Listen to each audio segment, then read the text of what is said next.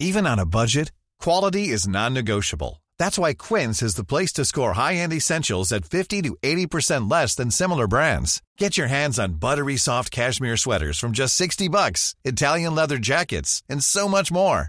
And the best part about Quince, they exclusively partner with factories committed to safe, ethical, and responsible manufacturing. Elevate your style without the elevated price tag with Quince. Go to quince.com slash upgrade for free shipping and 365-day returns.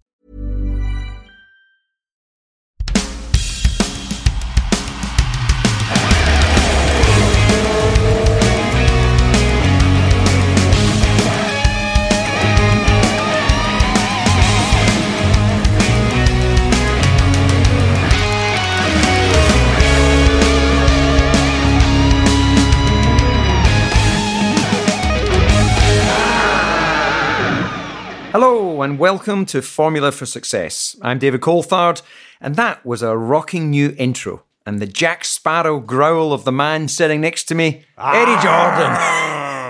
That's me. I'm still here, David. Oh my God. Well, we're making a bit of habit of this, aren't we? We're getting together again, this time in a recording studio in Monaco. And we even met up for a drink the other night. Well, I was concerned about that because uh, you set a time at 6.15 and you rocked up at 8.15 and I'd had a, an opportunity to uh, embrace a number of pints of gorgeous Guinness and then you met somebody who told a little story. And uh, David, it wasn't a very nice story. It was about me not paying a bill for dinner or something like that. But you got the most out of him. Tell us what he said. Well, eh, absolutely. So, like, you seem to know everyone, and if you don't know them, you talk to people in a way that you do know them, and then they end up convinced they must know you. But this guy was telling a backstory of having met you in a restaurant where you went to him and said, oh, "Look, I forgot my wallet. Is there any chance you could pay, and I'll I'll square you away when I see you next time?" And he recognised you as the famous Formula One team owner of, of Jordan Move Grand on, Prix. move on. And but uh, anyway, I, I I stood there, not quite drinking my Guinness, uh, open mouthed, because he did pay. He paid, and what's more, you never paid him back. No, that's not true. He did actually say it took a little time, but then I didn't see him for a long time. But I did, of course, I paid him back. Then that's why I'm able to live here. But David, you must have done that several times. You must go out without your wallet. Come on. Not that I ever remember ever going out to a restaurant and, and not having my, my credit card or some cash. I always like to make sure I've got at least the price of a meal uh, tucked in my pocket. But anyway, I I did go to pick someone up at the airport several years ago and forgot my wallet as, as I rushed out of the house. So I was I was doing one of the kiss and flies where you know they, they charge you about fifteen quid for thirty seconds, the most expensive kiss you'll ever have. Um, doing uh, going to pick someone up. I up. think that's cheap by your standards. Bearing in mind. Yeah, well, bearing in mind things, yeah, possibly you're right. Anyway, moving on. I found myself uh, trying to get out of the, the kiss and fly, and I didn't have any any means of paying. so yeah. the next car beside me, I sort of wind down the window and, and gesticulate, and it's none other, without a word of a lie, than your old buddy, um, uh, uh, um, uh, uh, the footballer who's very famous, whose name D- D- David Ginola. Jeez, his name went out of my head there for a minute. he's a world star. How could you forget a name like that? I'm in the same room as you. It's very disconcerting. It puts me off. It really, you know, puts my equilibrium out. So anyway, David Ginola is in the next car, and of course I recognise him, and and you know we'd met at some event previously, and he was like, "Oh, hi, David."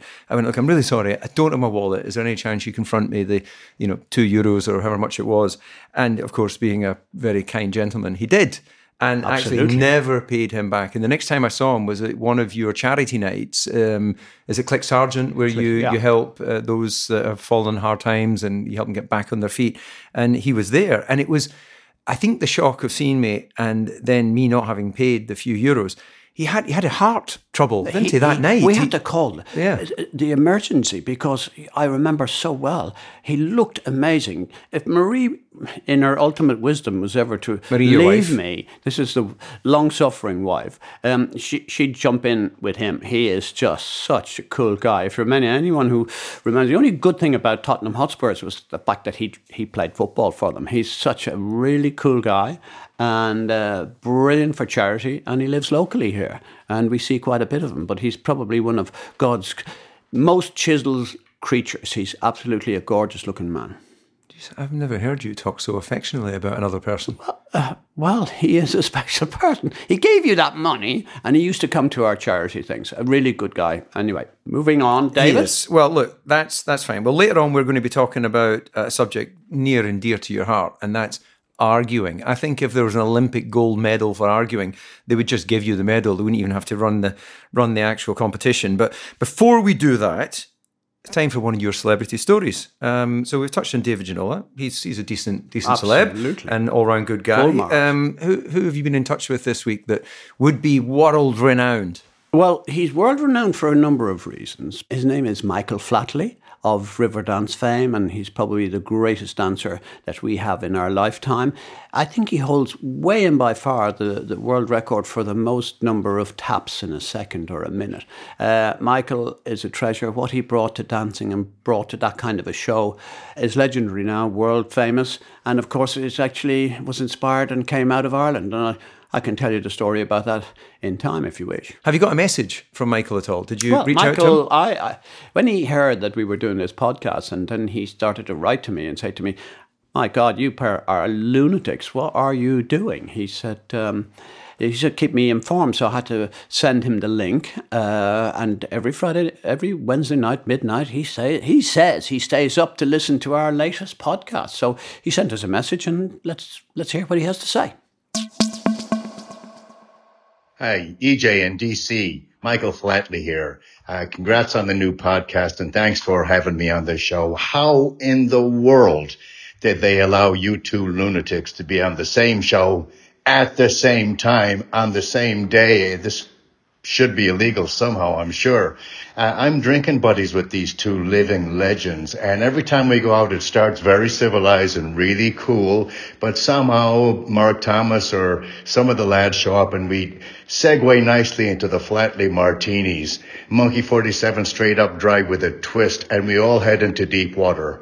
Within minutes, we're all singing our hearts out, dancing on the tables. EJ's got the sticks out, lifting the roof off with the, the drums and happy days, all, all good. Uh, listen, I got one quick story to tell you, uh, and it concerns you, EJ. Back in 1994, I created a new dance show called Riverdance, and it was a huge success. So I turned it into a full length show. And we opened at the Point uh, Depot that you'll remember, Eddie, uh, in 1995 and, and took off like a rocket ship, sold out to the rafters. I went to the promoters and I said, listen, we got to take this to London, to the Hammersmith Apollo which we did. Again, we sold out in a heartbeat, but we needed a little star power, a little sparkle. So we said we'd call Eddie Jordan. He's the, you know, most loved guy in Ireland, the biggest superstar that we've got there. And I said, uh, Eddie, any chance you could pop along to the gig and maybe bring one or two of your mates? And he said, let me think about it. I forgot all about it. Next thing opening night, I come flying out on the stage dancing and I looked into the front row and who is there? Only Eddie Jordan with a smile from ear to ear. On one side, he's got a row of supermodels. On the other side, he's got James Bond and a row of billionaires and Formula One legends. That's Eddie. Let me just finish by saying, I'll never forget after the uh, when the gig was over when the gig was over all those people got pushed out of the way quickly because everybody wanted to get their photo with EJ that's our EJ anyhow listen guys I've got nothing but love and respect for both of you. Can't wait to see you in Monaco soon for another martini. Ciao. Wow. What a great message from a great man. I'm embarrassed. You're not used to having people say nice things about you. I hate people saying nice things about me. It really irritates me uh, because I feel almost that it's not natural. And uh, I'm beginning to hear it more often recently. And I'm concerned. Uh, well, now you are a star of podcasting. Then uh, you Oh, know yes. everybody wants You've to be given your me that chance, you, DC? Well, you know, EJ, I'm glad you recognise it yes, because but you've uh, always given me a chance. I've always, I've always believed in your potential. Absolutely. But uh, no, that is a great message, and y- y- there's no question. Credit where it's due. You you do bring uh, a crowd, and you do bring an energy, and you are uh, in small doses good fun to be around. Shall we move on? Uh, no, you need to know who I brought because Oh, I who did you think that's really important. So, Bernie Slavica, which was not always possible to see those both together. Bernie's wife at the time. Uh, Absolutely. Uh, Flavio turned up, another Formula One guy with the Benetton team, and I think he had Heidi Klum with him. I couldn't be sure about that one. Um, I, I was sitting beside Helena Christensen, which was no hardship. Helena is not hard on the eye, I have to tell you. She's a real beauty and gorgeous girl as well. I'll tell you a story about her in a sec. But alongside them, there was Nick Mason uh, and Nettie. And uh, further along that row was um, Pierce Brosnan, who had just starred in a couple of the 007s. And I think that's the reference uh, that Michael was talking about um, in, in terms of the, the James Bond thing. But it just went on and on and on. There was such a, a great group of people. Just a little small story about Helena Christensen, if I may. Um, Helena was sitting beside me, and I'm getting a little bit irritated because she was on the phone all the time. And I was trying to figure out, and I was halfway through, I said, Christina, what the effing hell are you doing with that phone? And she said, Well, I, am not sure if they have a CD of this music out in the foyer as we leave. And I've just, I have the phone on to my answer phone back in my flat in Paris. And I just, so as I go back to Paris, at least I've captured the moment. This is amazing. And that's my Helena Christensen story. That's called piracy. She was stealing the, stealing music from the artists. I'm How can sure you condone there's that? A lot of people out there would like to steal all sorts of things from Helena because she is gorgeous. Now, we're going to move on a little bit. We know the world of Formula One can be very contentious at times. And so the producers wanted us to think about some of the biggest arguments and disputes we've been involved in. Maybe if I open with one of the disputes I found myself in right at the beginning of my career, and then we'll get into what I'm sure is a much more embellished and enjoyable story Leave coming from word, yourself. That word embellished, you seem to have adopted that word some shows ago, and I'm, I'm concerned about it. I'm actually trying to figure out what does it mean. Well, uh, it, it, in brackets, it, it just bullshit. says Eddie Jordan. I think you're now in the Oxford Dictionary. okay. As a definition. And now we'll have to hear your story. Right, okay. So, right at the beginning of, of my career, as you remember, uh, through the tragic weekends, uh, weekend of Imola, when, when we had the big crash with Rubens in your car, he broke his nose and broke his forearm, I believe. And then the tragedy of losing Roland Ratzenberger on the Saturday. And then you know, on top of what was a, a terrible weekend, um, we, we then lost possibly one of the greatest drivers, if not the greatest driver in the history of the sport, Ayrton Senna. That then led to a series of changes in Formula One, as you well know, and led to me becoming a Grand Prix driver. I was managed by IMG at that time, uh, which was uh, Mark McCormack, who was the American man that uh, started IMG. And I had a contract with Williams, which was basically a add-on to my testing agreement. We never actually, because you know, during that that traumatic period, uh, I was basically brought in for eight races and shared the car with Nigel Mansell in '94. And again, it just kind of rolled into a slightly one pager added to the test contract. Um, for the 95 agreement. So I then find myself um, signing for McLaren for 96, 97 for various reasons, of which we don't have enough airtime on this podcast. But uh, it meant that uh, when, when Frank decided he wanted me for 96, he had to challenge the contract that I'd signed with, with McLaren by going to the contract recognition board. So I had this weird situation where I'm driving for Williams but I go to Geneva, which is where the, the lawyer's office. I'm sure you've been there yeah, many been times, there Eddie. Several times. Yeah, and um, and and I go in the room and sit down on the McLaren side, who I'm not racing for until the following year. And the the uh, the QC I think was George Carman, that McLaren, Ooh, wow, a very heavy, heavy hitter, yeah. very heavy hitter. Yeah, and the reason to mention his name is at the end of the hearing, you got a very quick uh, decision, and it was found that McLaren had the dominant contract, and that I would see out the remainder of '95 with Williams, with the certainty of knowing I was going to McLaren. So I then left that that meeting, get on a plane with Frank, who's been on the other side of the table, fly to the next Grand Prix to race for Williams. So you'd think pretty awkward situation, but as you have developed um, over your time in the sport, you develop a pretty thick skin. And instead of Frank being all pissed off, he was like, I have to thank you, David. I've thoroughly enjoyed being cross examined by George Carman. I have tremendous Absolutely. respect for, for his achievements. And of course, I was a young man thinking, this is just the most bizarre situation. If I just, you're in a dispute, and then it's like going, you know, you're going back into the, the company that you're trying to leave. David, it reminds me of something that perhaps I could ask you. Uh, the analogy to that is being divorced and then suddenly getting back into the marital bed again. Does, do you see that analogy? Not in my lifetime. I've not seen that analogy. I thought you've been through most scrapes in that area. Uh, well, only, only only one divorce pending. Um, right, definitely moving on. What's what's your your uh, biggest argument? Every weekend was an argument for you. I must tell you that every day without aggravation is a bad day. I love aggro. It keeps me going, it fires me up, it gets my head thinking. I'm trying to scam something and think about something, how I can find a solution to it. I I've always said it right from the beginning. I enjoy stress, I enjoy aggravation. I do not enjoy distress. That's completely different. But yeah, there's lots of them. And if you talk about motor racing, and which you've just talked about, which I didn't know some of that part of that story, that's very nice. But um, I remember it must have been just after 9 11. In fact, it was. Um, we were the first international sporting event to go back into America after 9 11. And Bernie insisted that this was solidarity for our friends in, in, in the States and that we should be seen to be doing this. And we went with the Formula One, the whole camp, if you like. We, everyone went there. It was a full on blown Grand Prix. And we went to Indianapolis. And we were quite pleased. Um, we finished fourth only for the fourth place to be taken from us. Something to do, a trivial thing about a plank not being the right distance. And now Trevor Foster, who is the team manager, he, he was always nervous of me going to the stewards meeting because he knew I would cause aggravation. And uh, this was no exception. So I went to the stewards alongside him. He did the talking, he did the explaining, and he was talking about the tolerance level, 0.5% or this or that and the other. And I could see this wasn't making the right kind of impact on these stewards. And um, we finally get the decree. We leave, and they come back and we'll get back to us. And they said, no, the, the fourth penalty, uh, it's taken from you. We do not agree your argument, and you've lost the position. So then I said, okay, Trevor, let's have a look at that. So he showed me the answer. I said, let me see what they said.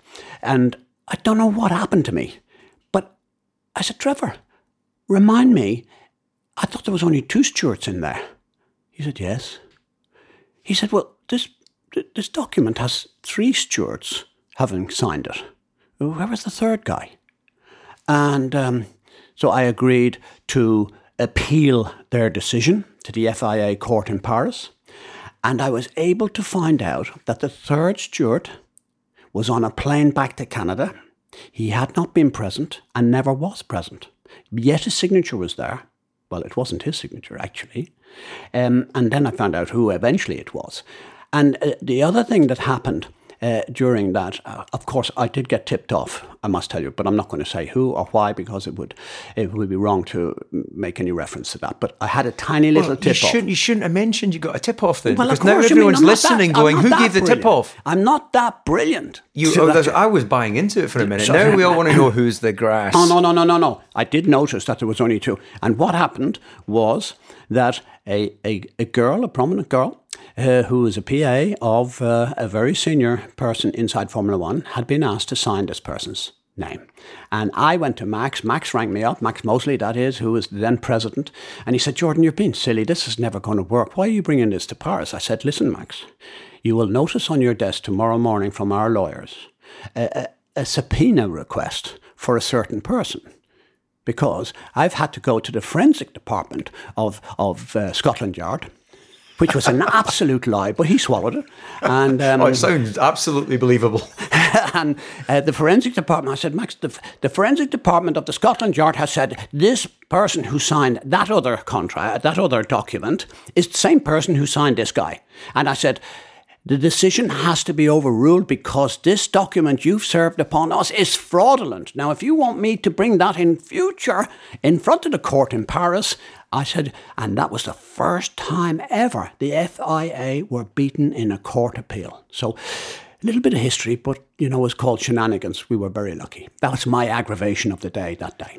Well, that's that is uh, quite remarkable, and it just goes to show that. I got the four plates back, of course. Oh, of course you did. Yeah, I, I don't doubt you already had, uh, you know, already celebrated the money that you got uh, because, of course, as a reminder for uh, our audience that uh, the the money is in the constructors. There's no there's no money in uh, the driver winning per se. The Of driver would not. get a Why bonus, would you give you money? You're just a, you're just a as Bernie used to say about drivers at the team principal. He says, "Guys, they're just fucking hard hands." Hired hands. We're just light bulbs. As one starts to dim, you put in another brighter uh, stronger wattage. Talking actually of drivers, um, I did almost get in fisticuffs with uh, a driver that brought you success, with Damon Hill, my teammate at the time at Williams, because again, this involves you and, and again, it involves Spa. Because uh, I can't remember if it was 94 or 95, but there was a qualifying session. It was dry at the, at the very you know start, just in the countdown, and it's and normally we would wait a few minutes before going out, but lining up at the end of the pit lane was uh, Barrichello in the Jordan and whoever your other guy was at the time, maybe Eddie Irvine. And um, how could you not? How, could, you not remember Eddie Irvine? well, all I remember is that it started to rain halfway around the first lap, and of course, by the time everyone got out, the track was wet. Uh, Rubens managed to sort of get himself round and took pole position, which is where he started on the on the race day. And the reason to mention him and to mention Damon, Damon was third on the grid, and I was saying to Damon in the debrief in the morning with all the engineers, I said, just be careful with Rubens at the start. He's not a great starter. You know, I'd raced against him in Opel Lotus, Formula Three, Formula Three Thousand. He, he was a bad starter. He was a great qualifier and a lovely man but uh, he, he he some, some he seemed to struggle with clutch control. I think he's one of those kids that did uh, driving tests using an automatic rather than the manual. But anyway, um, so I, I'd, I'd obviously mentioned this a couple of times, and Damon was quite highly strung.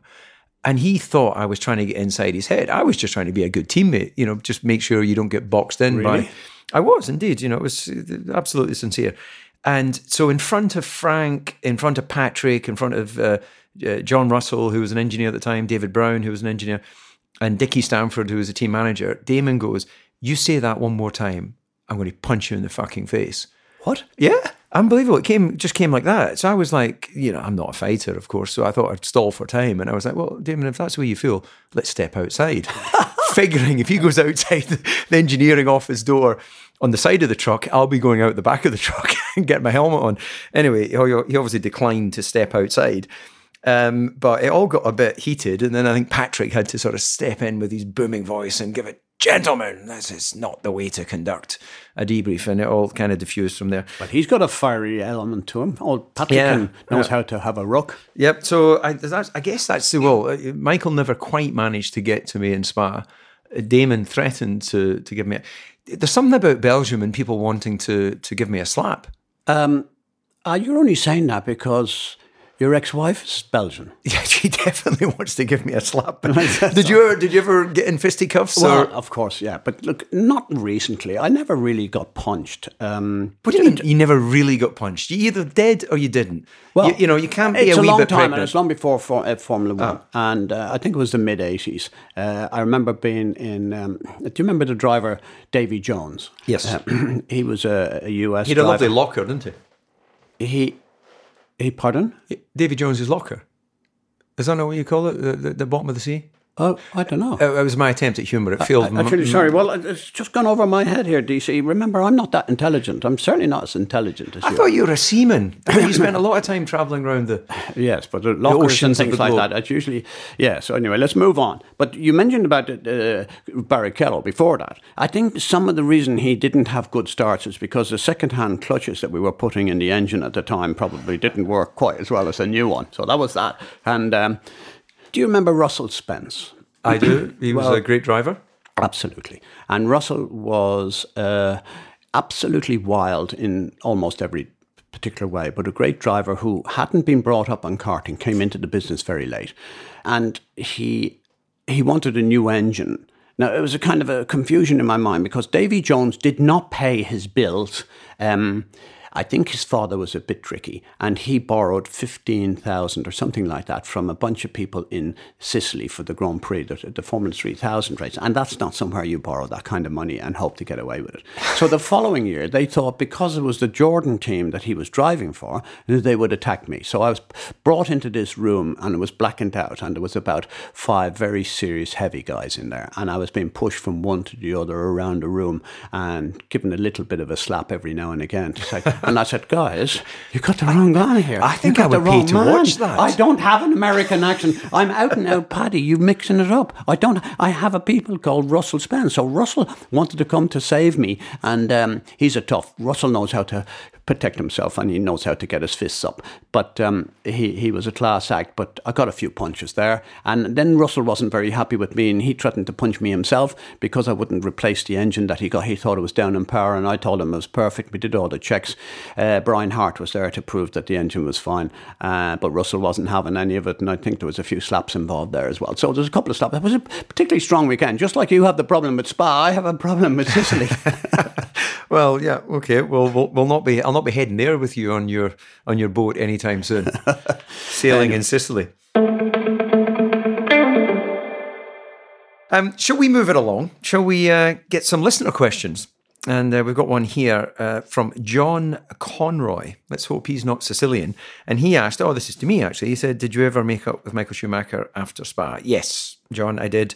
Um, and we were able to laugh about it uh, and, and and share many good times over a Bacardi and Coke, which was Michael's favourite tipple. Uh, he had a, he enjoyed a cigar, which I tried a couple of times with him, but it's just you just end up with such a bad taste in your mouth. Well, how do, you, how do you kiss girls who's, when you've Well, just had a cigar, David? I mean, you should know more about this than anyone. But you Just don't. not on. You don't. oh, you don't? No, you end up with you know sort of Brillo terrible, pads. yeah, horrible breath. But Yeah. um, now we've also had a, a, a listener leave us a wee voice message, uh, and you can also do the same by emailing us at ffs at whisper.tv. That does not get any easier for me to get my tongue round. ffs at whisper.tv. Uh, so let's have a little listen. Hi, Eddie. Hi, DC. It's uh, Surfy Steve here, Steve McClure. Eddie, I've got a little story here about your uh, counterpart DC, and I thought you might want to use it as a bit of uh, bit of ammunition. So I'll set the scene. It was 1997. David Coulthard was driving for McLaren. I was working at the time for Ferrari, and uh, we had a show car, a replica Formula One show car outside a hotel in central Budapest. It was in a quiet square, and I was dressed in full Ferrari gear just walking across a zebra crossing, not a sound, couldn't hear anything. And the next thing was I just heard this squeal of ABS braking. And I looked up, and behind the wheel of a very smart car was um, your counterpart DC, who went from a, a pasty Scottish white colour to a bright red in seconds and he looked incredibly embarrassed and i mean he was only about five feet away from me as i was stood stationary there but um fast forward two weeks later and uh, dc is i believe at the zdf TV studios in Germany where he's being interviewed. It's a bit like a question of sport, I guess, for the German equivalent. And I'm there this time because uh, the company I was working for also did show cars for Mercedes. I'm backstage with a car, DC's replica car, which is going to be rolled on set, ready for his uh, interview. And DC turns up and he, he sees me and he doesn't he doesn't know me but he recognizes me and he and he says oh i go oh hi there he goes oh hi there i recognize you and I went, oh, he said, I said, yes. I said, it was a couple of weeks ago in uh, Budapest. And he interrupted and was bright red again. And he went, I am so sorry. He said, I very nearly ran you down. And I went, yeah, you did. I said, I actually, uh, yeah, you did nearly run me down. You nearly took my life. And uh, he said, yeah, I was being um, chased by the paparazzi and I was trying to outrun them. But uh, anyway, that is a story. I luckily lived to tell the tale. And um, DC, I am still uh, waiting for a bit of compensation from you, but uh, you know, because you're doing such a good job on the podcast, I'm going to let it slide. But anyway, guys, bye for now. Bye, bye, bye. I hope he has a, a long life in front of him because he'll have to have great eyesight to see any compensation coming his way from you. As Bernie always used to say, great story. He says, Ah, he said, Jordan, Nelson has a better chance of getting his other eye back than getting be paid by you. Oh, geez. Well, uh, yeah, I'd obviously um, uh, uh, I made an impression. Um, I don't, of course, remember that. But did you not find that actually? You find that we've had such a sort of adrenaline fueled life that it's quite difficult to remember all the, the little skirmishes and all the excitement along the way. But my my sort of thing that makes me you know feel very uncomfortable before any conversation started is when someone walks up and says, "Do you remember me?" Why do people do that? And I mean, that must happen to everyone, not just because they're in sport or music or whatever it is, just normal life. People say, Do you not remember me? Like your granny talking to your sister in law or something like that. How are, it's very dis- and it How do you handle that? Uh, it's like, ah, yes, I, I, I recognize you. What did you say your name was? And that's probably the best thing that you can do. And then the answer comes, I'm Marie, your wife. okay, well, look, EJ, I think that is uh, an opportune moment for us to, to wrap things up.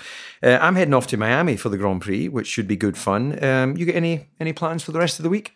Well, um, I'm hoping to go to, to Corsica, to do a bit of hiking. Um, it's perfect there this time of the year. But the King's coronation's coming up as well. Are you going to be watching King's Charles? Absolutely. Um, I thought his mother was one of the most majestic, magical women ever of all time, Queen Elizabeth. And, um, you know, I have to say, I was devastated, even that she'd lived to the great age that she did. It was such a blow because everything that she ever did, uh, I remember being asked by Coolmore to uh, assist with the Queen when she came to Ireland in that very historic moment uh, just after the Good Friday Agreement. She was a fantastic woman. I was the intermediary with the ambassador at the time because they needed somebody who had a good connection with the UK but had Irish links. Uh, and I was super honoured to do that.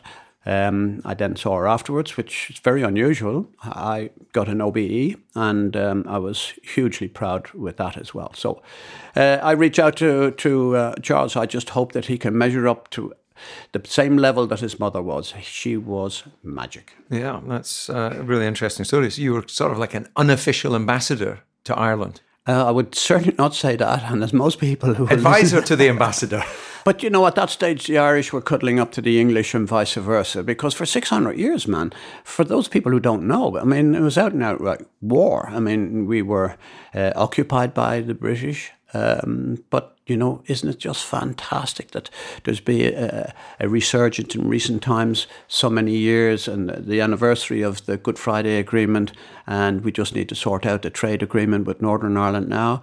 And when that's finally done, um, harmony will persist. And one of the greatest things on earth at the moment is having an Irish passport because I can go into England without having it being stamped, and I can go into Europe without having it stamped. So I'm the best of all worlds. Oh well, actually, you know, Eddie Jordan, uh, royalist unofficial ambassador, international diplomacy.